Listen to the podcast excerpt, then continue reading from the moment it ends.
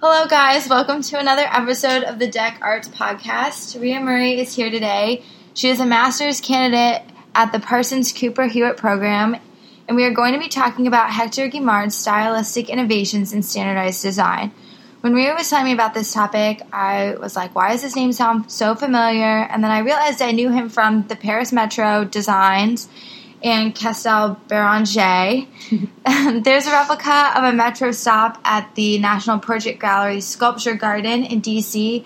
So it's really cool to see in person because you really get a feel for the presence of the entrances to the metro and um, the like the effect they would have had on the Parisians. So Ria, uh, what class did you do this research for, and why did you pick this topic? So I last fall, which was my first semester in the program, I took a 20th and 21st century drawings class. Uh, and the reason I took the class, I usually am more interested in 19th and very early 20th century stuff, uh, was because the teacher was Dr. Gail Davidson, who I knew used to be the head curator of drawings and prints at the Cooper Hewitt. So I thought, oh, like obviously I have to take a class with this woman. She must know everything there is to know about this. And so um, when we started the class, like our big project was select an object from the collection, and she took us up to drawings and prints, and the curators pulled out all these pieces that sort of needed further research for whatever reason they like weren't properly cataloged or they were new acquisitions.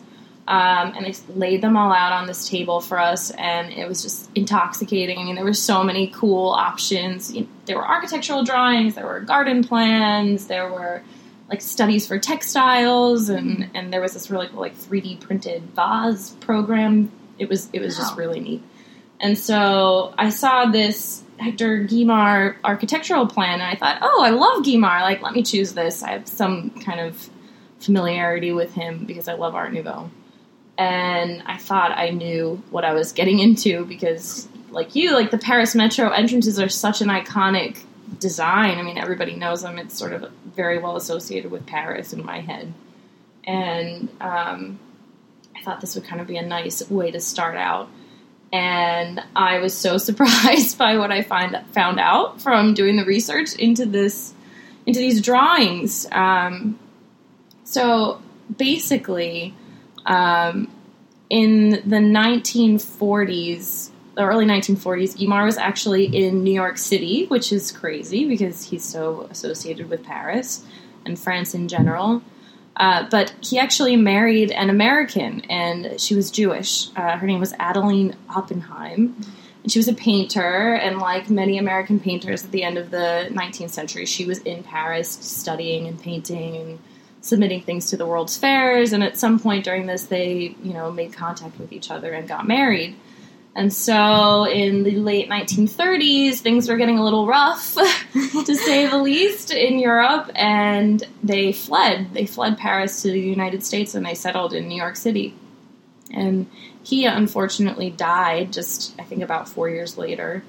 Uh, and she had all of his papers and all of his letters and drawings and everything they managed to bring with them when they left Europe, which is pretty unusual. Mm-hmm. I know a lot of the Bauhaus designers fled around the same time, and many of them lost like their entire archives. Um, so she worked really closely with the Cooper Hewitt and uh, the New York Public Library, and she donated his entire archive of drawings to our museum, and then a lot of her papers are in the public library.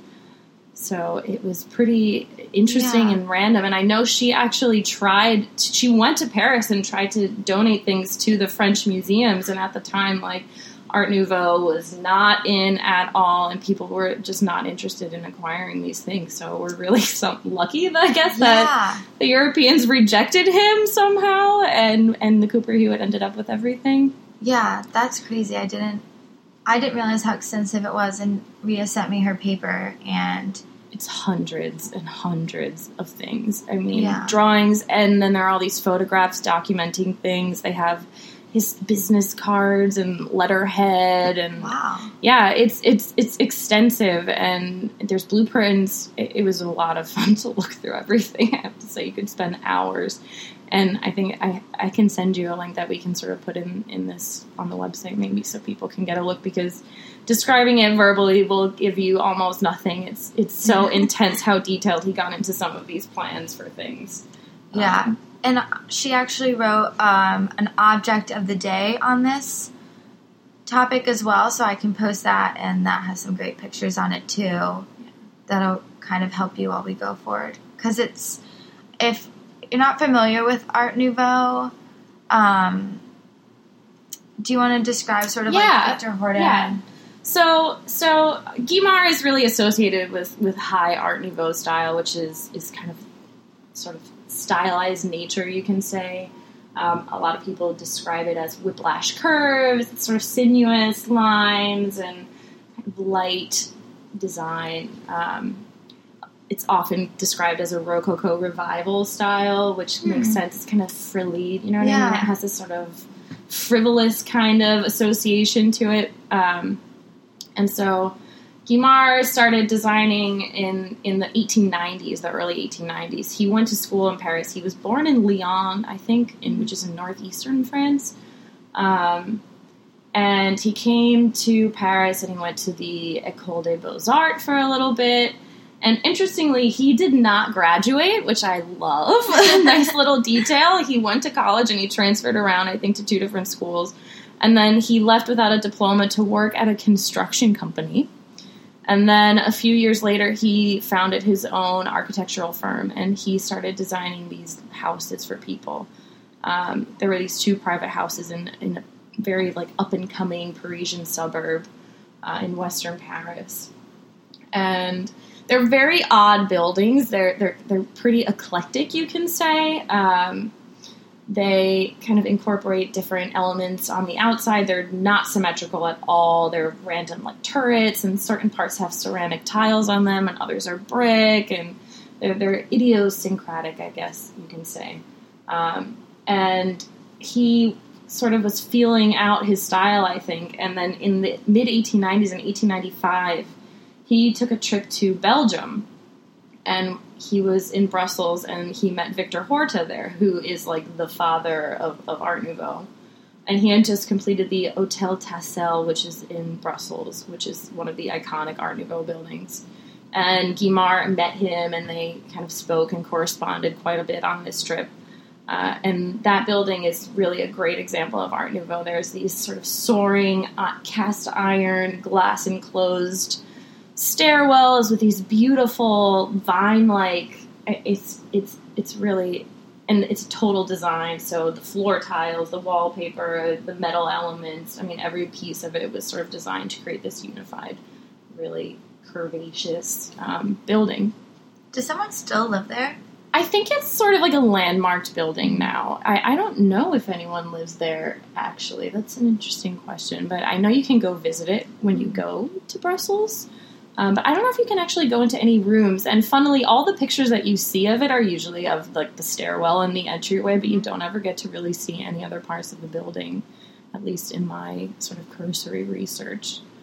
Um, but Guimard was so affected by this, and Henry van de Velde was another Belgian who's one of these very early Art Nouveau designers, and he was doing work at the same time, so he was exposed to all of this when he was there, and thought, you know, oh, modern architecture is so boring. I think he has this great quote that um, he describes it as being the cold receptacle of past styles, which is such a diss. And so he thought, oh, you know, these Belgians, they really know what they're up to. And so when he got back to Paris, he had a commission before he left to design an apartment building for this elderly woman. And he somehow convinced her to let him completely change the plan. And like you can find the early architectural drawings that he submitted to Paris, it's in their records, and it is absolutely nothing like what he came up with in the end, which is this really high end Art Nouveau apartment building, which is the Castel Béranger. Um, and this is yet another wacky design by him. It is not symmetrical at all. It's like two apartment buildings around a central courtyard. And it's nine stories high, and every single level of the apartment is different. I mean, the floor plans are different. Each individual apartment on each individual floor has a different layout. And he designed everything from, you know, the doorknobs and the house numbers and the gutters to the furniture that was inside of the apartments and you know there are stained glass windows in some of the stairwells and he did those windows wow. i mean he was meticulous um, and so this building is re- considered one of these iconic art nouveau buildings um, and and so he it, it made him famous i mean it took about i think five years for them to build it so by the time it was finished it was 1899 i believe right before the Exposition Universelle, mm-hmm. which is like the Art Nouveau World's Fair. Um, and he had a lot of popularity from how successful this building was. He won a prize for the facade, some you know gold medal prize, which is actually inscribed on the outside of the building. Um, and so this is the kind of architecture that he really became associated with. And he won the commission to design the Paris Metro entrances based on the success of this building, they actually had a contest for who would design this. They were just finishing up the, the metro underground, and they said, "Oh, we need some big person to sort of have their name attached to this." So they put it out there, and some other architect actually won the competition. But the guy who was in charge of, of the CMP, which is their sort of their like underground transportation network, was like, uh, I think we should get Hector Guimard. Have you seen that building that he just put up? It's amazing. Like, obviously, he's the guy for the job. And so he sort of, you know, scuttled his way in there, a little nepotism, but yeah. it worked out in his favor. It did. Um, so this is like my idea of Hector Guimard is, is like the metro entrances and the Castle Beranger and you know you see sometimes these like balcony railings that he designed a little bit later in the 1900s um, these beautiful cast iron things which are sort of sinuous curving lines and they look sort of like plant stems abstracted plant stems um, and I think that's really what everyone sort of associates him with is this whiplash curve. And in the course of looking at these drawings, I, I, found out that that was really just sort of the beginning of what he was up to, and it was it was a pretty exciting discovery for me. Um, it's definitely an oddball. yeah. Uh, but what was interesting was that you know I had thought you know the cast iron was so typical of his work, and it was, but it sort of led into this other era of his design because they were actually cast as sort of standardized components. And so, um, well, I had thought, oh, you know, he made everything for like an individual commission or something like that. He was actually from a pretty early point, I think almost as early as 1907. Mm-hmm. Um, he started experimenting with, you know, modular standardized design. And it started really, I think, with the Paris Metro entrances because he had to do so many of them in such a short period of time. I think they really wanted to get them out, like while the exposition was still going on. Uh, so he was commissioned to start them in 1899, and I think he had them up and running within like six months of the fair opening. So that's pretty fast mm-hmm. to put up that many metro entrances, and there were a few different types. There was, you know, one that was just an open stairway with the the metro entrance over top, which is I think what they have at the at the DC Gardens. Um, there's one that's sort of a roofed opening with like all this glass painting over top, which sort of protects you from the rain. And then there was a third one, which is like a full pavilion, a station with a waiting room and all this. Um, and so to make this go faster, he actually designed everything as modular components. So they could all be constructed from the same elements, just some of them had more than others. Uh, so he took that idea and he really believed in the potential of cast iron, which was considered before this to kind of be an industrial material. Like it wasn't really used in domestic settings very much and he started working with a foundry in, in Paris, the Fonderie de Saint Dizier, uh, to produce standardized cast iron pieces for other architects to use in their commissions. Um, and so you can actually find this book in some libraries around. I think the public library has it here in the city. Um, and somebody has them digitized online, but it's really interesting to look through and see how many different pieces he was producing for people just to have, you know, in their homes, things from like brackets where you could hang a sign from, to house numbers, to nail heads. There are literally Hector Guimard designed nail heads that you could buy for all of your needs. I, it's just a bizarre and strange and extremely small detail to pay that much attention to, but he he was clearly obsessed with the details. Yeah. Uh, was it successful within the industry? It it was not, sadly, uh, and apparently he really sort of financially hurt himself by doing this. It probably took a lot of money to invest in producing these molds for all these different designs.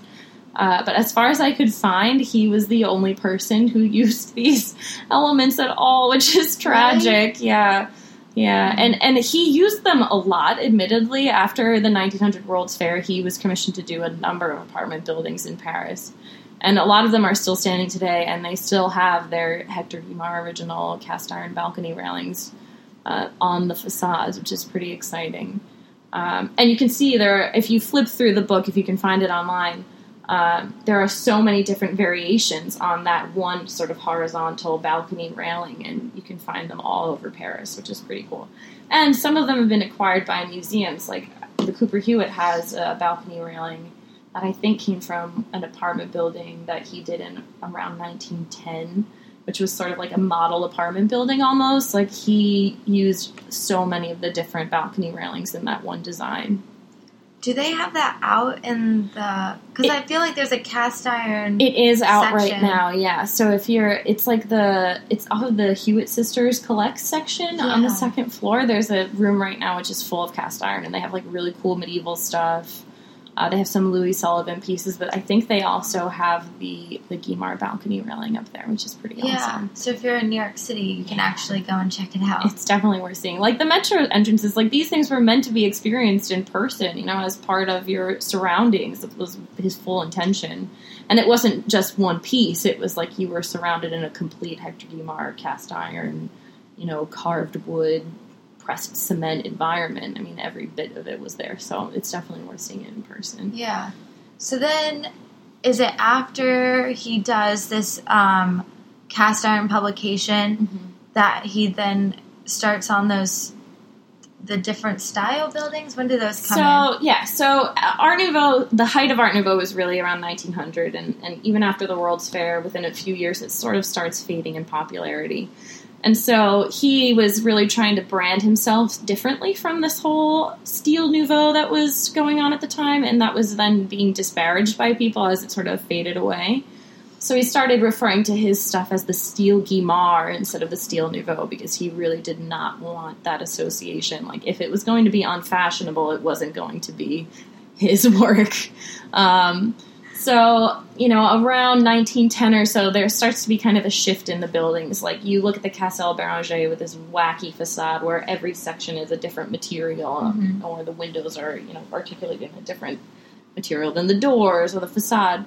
And um, they start to become a little bit more refined. Like, there's still ornament, but it's calmer and it's just in concrete and brick as opposed to all these different elements. And you know, they're simpler colors with just the cast iron elements as sort of the decorative bit. Um, and so he's progressing more and more towards this refined style as you get towards the 1910 and a little bit later. And around 1913, he's commissioned to do a synagogue actually in Paris. Uh, and he uses concrete in that synagogue for really, I think it's one of the first times he uses that material, which is, again, one of these new industrial materials that's sort of poo pooed by all the fine artists of the day. But it's an affordable material and it's incredibly easy to use. And, and so, of course, you know, why wouldn't you? Uh, and unfortunately, you know, right after he makes this gorgeous synagogue, which is still standing today, and you can go see it in Paris, I think it's on the Rue Pavée. Um, so, you know, within a year of this happening, World War One hits, and all construction in France sort of grinds to a halt. They're a little preoccupied uh, with what's going on in northern France, which um, really was quite destructive. Um, I think a lot of the the land in northern France alone was lost, and that particular area was an incredibly important economic region for France, unfortunately for them. Um, Alsace Lorraine is there, which is a hotly contested region for like hundreds and hundreds of years. Germany and France have been feuding over this region, uh, particularly because it has deposits of minerals that can very easily make you a ton of money. Um, but there were also other areas that were important for shipping purposes and agricultural reasons, and all of that was sort of tied up in trench warfare and you know hundreds and hundreds of thousands of homes are destroyed during this whole battle. You know, many, many years of destruction. Uh, public buildings are lost. You know, millions of people are wounded, and everything is just kind of destroyed. Yeah. And throughout all of this, not only is the land itself getting destroyed and the people are getting wounded, but those who are left in that region are like, I need to get out of here. So they're all fleeing to the safest place to be at the time, which is Paris. And, you know, partly because it's far enough away from the army, but also because anyone who didn't have a job, you know, the only thing you could really do at that time was work in the war industry. And so they went there, and Paris was not prepared at all to deal with a huge influx of people. And so they had a bit of a housing crisis there. It was like a lot of high density, you know, a lot of people living in not a lot of space, and there was nothing new being built to accommodate this huge influx of people. So um, it was really a huge problem. And, you know, Paris, even today, is still, it's housing is a difficult problem there, I guess you can say, and affordable housing especially. Um, and you know, it had been that way even before World War One, but it was just intensified so much by this particular uh, influx of people and, and, and, all the destruction. So, a lot of the architects at the time were sort of trying to wrestle with this, like how can we help these people? And nothing was being done. They had no money and they had no no industry in order to make this happen during the war. But after it ended, um, a lot of these sort of groups popped up uh, that were led by some of these visionary people of the time. Um, Frantz Jourdain is a big one. Uh, he actually was involved in a few of these different groups. Uh, one of them was the Société de Nouveau Paris, which was founded even before the war. Um, and you know he wanted people to focus on the everyday people, less on you know the elite and their beautiful chateaus and things like that, and more on you know where the everyman was living. Um, there was another one called the Société Française de Logement Hygiénique à Bon Marché, uh, which helped get public, you know, governmental support for a lot of these housing projects to be built. Mm-hmm. Um, and I think one of the first ones that they built actually also utilized reinforced concrete, which was pretty revolutionary for the time. Yeah, it is. Especially that early in the 1900s. I mean, when we think about concrete construction, we think about Le Corbusier and, you know, 1925 and onwards and, you know, the Villa Savoye. And, oh, he was so revolutionary to do that, but people were doing it before him, just maybe not as popularly. Yeah, now I feel like he kind of ripped off all of these people. he brought yeah i think he i think he did. I mean and that's the thing i find so interesting about art nouveau is it's really it's really not popular these days because everyone's so into modern and bauhaus and all of this but even from doing this project it was like no like standardized construction didn't start with them. It started here in you know the turn of the century with people like guimard. I mean it may not look like it's standardized design. It still has that sort of frilly kind of handmade look to it, but it was actually all being made, you know, to take advantage of industry and, and to yeah. make things cheaply and quickly and in massive amounts so that you could get it out there like as quickly as possible, which is not really what I thought of as Art Nouveau.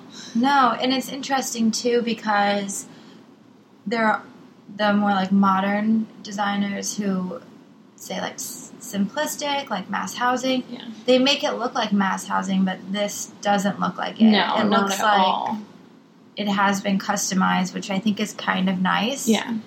And that he was making these cement apartment buildings, but still each one was individualized. Right, right, right. I think that's really sort of a neat yeah.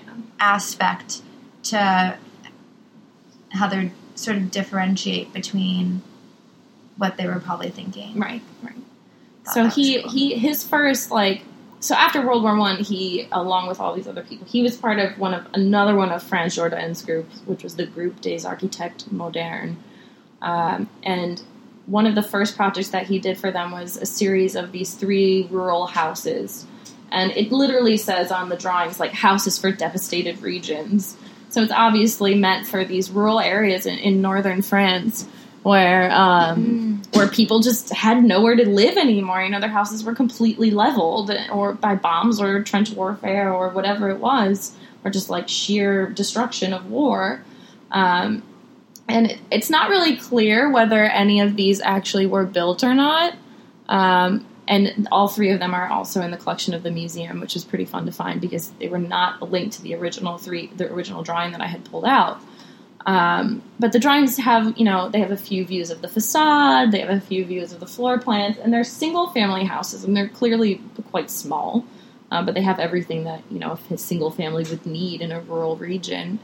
And uh, there's a handwritten note on the actual plan, and it says that the factory will forge the following elements ready to be laid floorboards, frames, stairs, doors, shutters, carpentry and woodwork, stove, sink, water closet, and septic tank, pipes for water and gas, and electricity. And then there's another little note further on the bottom that says that it would be made in wood. So this is a little bit different than the concrete mm-hmm. buildings, but I think it was partly to sort of fit in with the vernacular architecture of that area. Like they may be using concrete in Paris, but they surely were not using concrete in rural northern France. Yeah. Um, so that's probably part of the reason why that was there. And it's not really clear whether any of these were actually built or not. Um, there's no records in, in his archives, at least that I could find. Uh, but it's interesting, at least, to know that he was thinking about the rural areas because a lot of people were really focusing on the cities at this time, and he did too eventually. Um, and like one of the one of the biggest sort of, or you know, he eventually starts thinking about Paris. Um, and everyone was thinking about Paris and how could we sort of more appropriately use the space that we have here for all the people that are here now. And one of the bigger plans that people know about to deal with this is Le Corbusier. At, in the 1925 World's Fair, he, in his pavilion, had a whole display on urban housing, and he had this whole plan to like completely level the right bank of Paris and just build this whole new complex with these like very very tall buildings that were sort of mixed use for like offices and spaces like that. And then there was a whole series of lower buildings that were modular standardized housing units for people. And like it is a great idea but you know they're not going to raise the entire right bank of paris so you can rebuild the city to be this super modern looking geometric arrangement you know in yeah. 1925 like they're not going to get behind that idea at all so obviously that didn't happen. Um, but you know, you could come across a plot of land here and there, and, and, people did build buildings that were you know more appropriate uses of space that gave more housing to people who could not necessarily afford you know an hotel particulier of their own.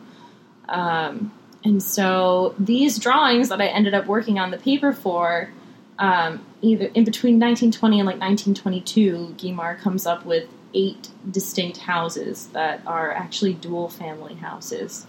Um, and they're very interesting little things. I mean, they're split directly down the middle um, by a very thick dividing wall, and on either side of the wall, they're sort of mirror images of each other. And this is the same for like all eight of the houses. They're all constructed in this way, where it's like a mirrored half. Um, and they're nothing like what I expected to find uh, with a Guimard building. Um, they, especially having seen the Castel Beranger floor plans and seeing each floor and like looking at them on top of the other and seeing all these different wall layouts, these are so perfectly symmetrical. It's it's bizarre, and um, they were you know meant to utilize space for as many people as possible and to do it as cheaply as possible and to build it as quickly as possible. And so, you know, I started with the floor plans and I went into the, the museum's website and the collection and I started looking at all the different Guimard drawings and I noticed, you know, we've got a couple hundred Guimard drawings. Okay. And I start, you know, scrolling through them and we have the floor plans of some of the other buildings. We have drawings for certain individual houses that he built for clearly very wealthy people. These little castles, sort of all over the place, um, which are absolutely gorgeous. Uh, but then from this particular set, we've got I think about a couple hundred drawings that are all related to various elements that would then go into this floor plan. Like we've got drawings for how to construct the bricks we have drawings for how to, you know, put the walls together. We have construction drawings for how to actually mold the concrete, how to lay out the bricks in the facade in the pattern that he thought was most appropriate for for the facade and they're numbered. I mean, they're even lettered and given letters and numbers for for the blocks themselves. I mean, we've got plans for, you know, each of the doors, the exterior doors versus the interior doors the windows themselves, the chimneys, the fireplaces. I mean, he, just like the Castel Beranger, his beautiful Art Nouveau building, where he designed every single element, most of which were incredibly gorgeous Art Nouveau elements. Here he's doing the same thing, but it's for a different goal. So it's it's not necessarily aesthetically the most, you know, top of the line home you could possibly get, but he's still lavishing that same attention to detail on it. It's just with a different goal, which was really exciting for me to see. Yeah. Um, someone kind of apply that for the good of, of mankind, you know? Yeah. like this is actually very much needed then, and it's still needed today. You sort of think, oh God, maybe someone could sort of pull these up and make them work somewhere else in this country. Yeah, they would kind of remind me of the Sears Roebuck houses that they did, and sort of the same. I mean, these are much more detailed, and he obviously spent more time crafting mm-hmm. what the house should look like, but they do have that same sort of appearance of someone could build this right and wouldn't be slowed down. You would know exactly what to do, how to set it up. Yes, yeah, it was sort yeah, like prefab. It was. Mm-hmm. It wasn't exactly quite there yet. Just I think industry had not yet reached that yeah. point. Uh, but I mean, it was only you know a few decades later that that was happening, and so this is kind of the progenitor of that at, in 1920. You know, yeah. not really, not really what people associate with prefab housing. But there's another notation on one of the drawings, which I just I think is fantastic. Um, there's a drawing for one of the facades. It, it, says it's the drawing for the facade facing the street. Um, and again, like the drawings for the rural houses, there's a little handwritten note on the bottom, and this one says, "The general provision for the construction of the facade to be executed in standard concrete blocks has been adopted to permit, according to the regional differences, an execution in ordinary bricks or in bricks and stones. The system permits the assembly of this masonry without requiring the taking of any measurements and will not require any cleanup after assembly. That's crazy. I just love that. I mean, he's really trying to make this as easy as possible and to adapt it, you know, for regional specificity for, for certain areas in the country where, you know, maybe brick might be appropriate here or wood's appropriate there or concrete could be just fine somewhere else. Um, it's just it's, it's yeah. nowhere near what i ever thought i would find out about and i think it's interesting because we learn about him and we just like really briefly brushed over him. Yeah. But i think this is more interesting than him just following the Art Nouveau. I yeah. mean, this is sort of when he comes into his own. I feel like, yeah. Whether it, what's sad is that we don't even know if he successfully came into his own. But I think in terms of his ideas and the application of these, you know, new technical achievements that are possible, like if someone would have just given him the time of day and allowed him to construct this somewhere, or given him the finances to do so, you know, maybe our entire idea of him would be different. Like when you read about Guimard in textbooks you read that like yeah he was so you know great in the art nouveau period but like after 1910 you don't hear about him really at all especially not after world war one and he was clearly still working you know he was designing homes for people he you know designed apartment buildings throughout the 20s and the early 30s uh, but no one really talks about it because they're all sort of fixating on what came next art mm-hmm. deco and Le Corbusier and modern architecture and the international style and Gropius and the Bauhaus and all this. You know, by the time Guimard is doing this, the Bauhaus is already founded. and they're starting to sort of kick things into gear. So it's all happening at the same time. It's just the style is different. It's not that spare, you know, international style. It's still got these hints of Art Nouveau or you know local regional styles or just sort of French plastic surfaces. Yeah. Um, which is it's, it's crazy. And so, you know, I really wanted to find out like, did any of these buildings actually come to fruition? Did any of these plans, you know, result in a, in a building? And in the process of researching the drawings, I found that the museum has like a whole series of photographs for the construction of a building out of this whole modular dry concrete brick.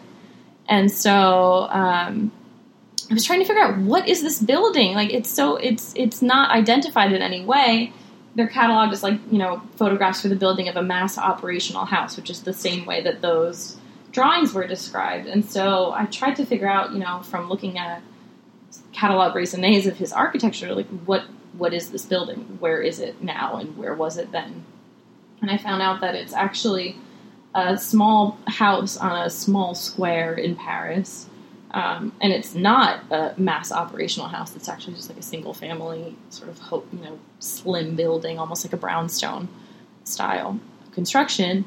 And um, it was made with this style of, of of sort of I guess construction to use the same word again, um, where he was using this dry brick technique that he had developed for these mass operational houses. But obviously, this was a single family house.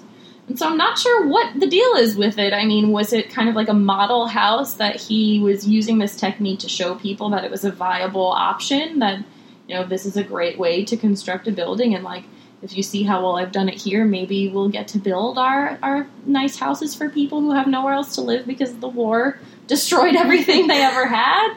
Um, I, I wish I could find one that actually was made for people other than, you know, in this one in Paris, but I'm not convinced that it ever happened. Uh, and then the only other thing I found was that uh, actually at the 1925 World's Fair, he um, he and a few of the other architects in this group, Des Architectes Modernes, uh, put together a model French village. Um, another one of these things that the world, that particular World's Fair, that, like nobody talks about because there were so many things happening at that World's Fair. Yeah. Uh, but he constructed a, a like a town hall sort of a building, and from from the images that I was able to find of it, it looks like it's again the same concrete block construction. So he was still working on it even five years later. You know, it, for the 1925 World's Fair, he was still thinking about this and hoping maybe that somebody might notice, and nobody did, which is I think quite sad. Yeah. So Missed opportunity, kind of. I think so. I think so. So, um, when he came to the States, did he continue to draw or did he sort of I stop? think he had stopped by that point. I think the last record that I found was he did an, he did an apartment building in like the 30s in Paris, the early 30s, and then that, as far as I know, is like the last thing he really worked on. I mean, he was born in like the late 1860s, so by 1938 he was not, you know, he's no spring chicken at that point. Um, and uh, you know maybe the Parisian lifestyle caught up with him at that point. Uh, but no, he he just came here and and I think he was he, he won a few awards in Paris before then, and he did like a monument to some some war victory, and then mm-hmm. came to the states and sort of was here in obscurity. I think for quite some time, and then he passed away. yeah, that's sad. I think it's really quite tragic. especially because like you know there were so many other artists and architects coming here at that time you know fleeing the same thing and so many of them seem to have been sort of welcomed into these expat communities and nurtured and upheld and i'm not sure if that happened to him or not it doesn't really seem like it did which is not really not really great for poor hector but he's getting his he's getting it now he's getting Yeah. his attention now yeah.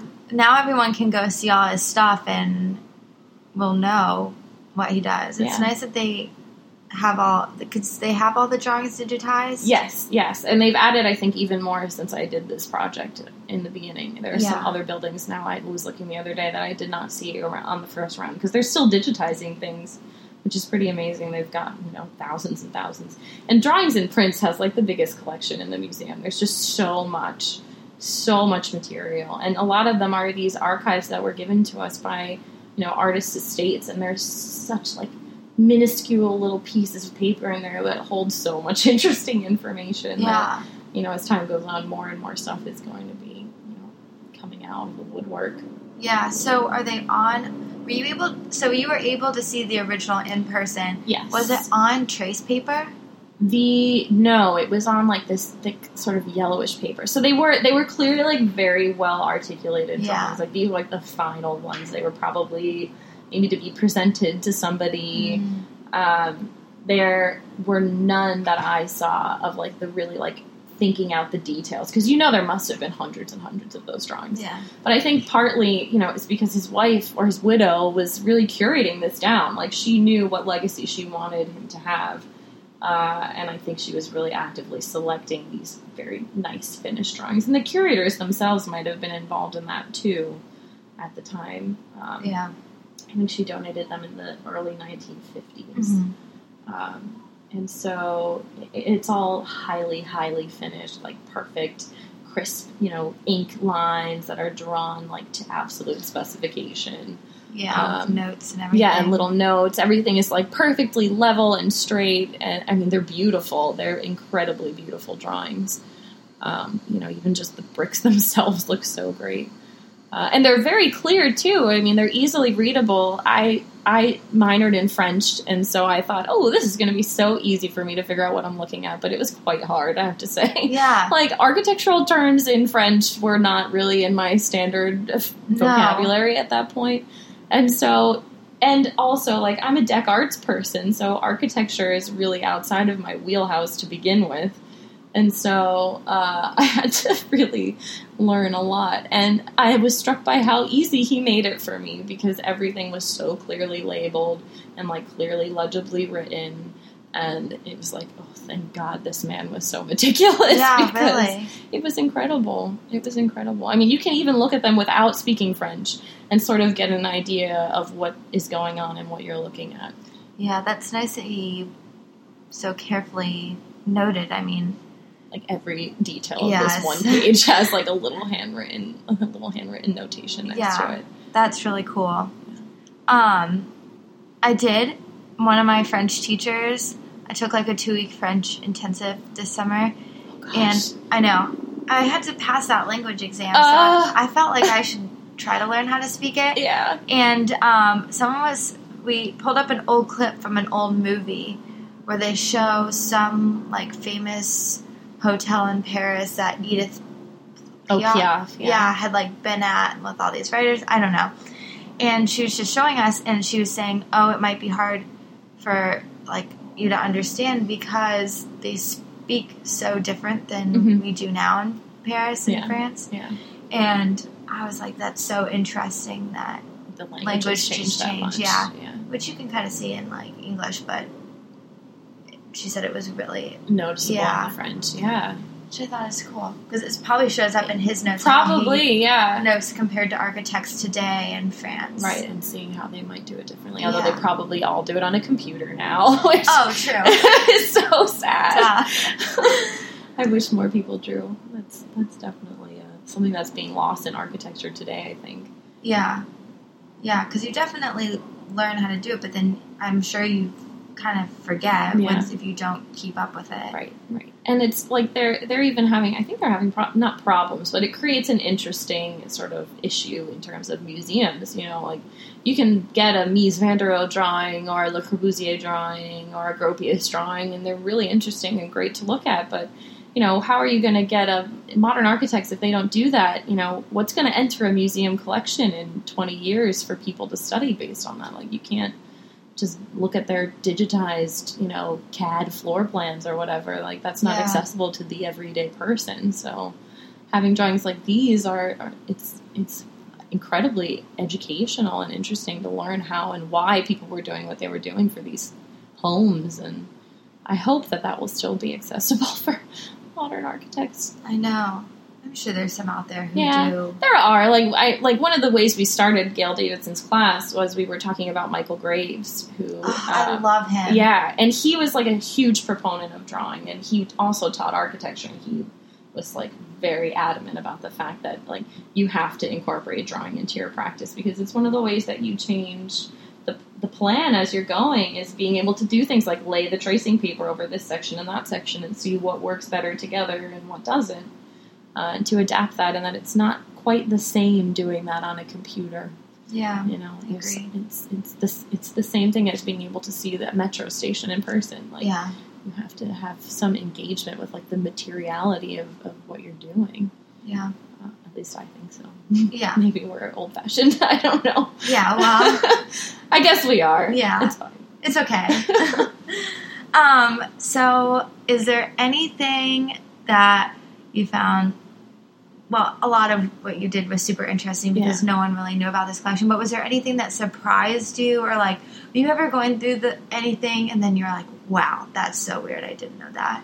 Uh, there were, I think there, I mean, there were a, a few, definitely a few. Um, I mean, one of them was just like simply knowing that those cast iron balcony panels were not made like one, you know, for one building. Yeah. Because I had, I had sort of worked with them before. Um, I had seen a few of them through my job, and Oh, yeah. um, Do you want to explain what you do? yeah. Oh, yeah. So, so I have some experience with Art Nouveau because I I work at a gallery that specializes in that era of design and decorative arts. Uh, it's Lillian Nassau LLC, uh, and they specialize in Tiffany Studios lamps and glass, uh, which is quite lovely.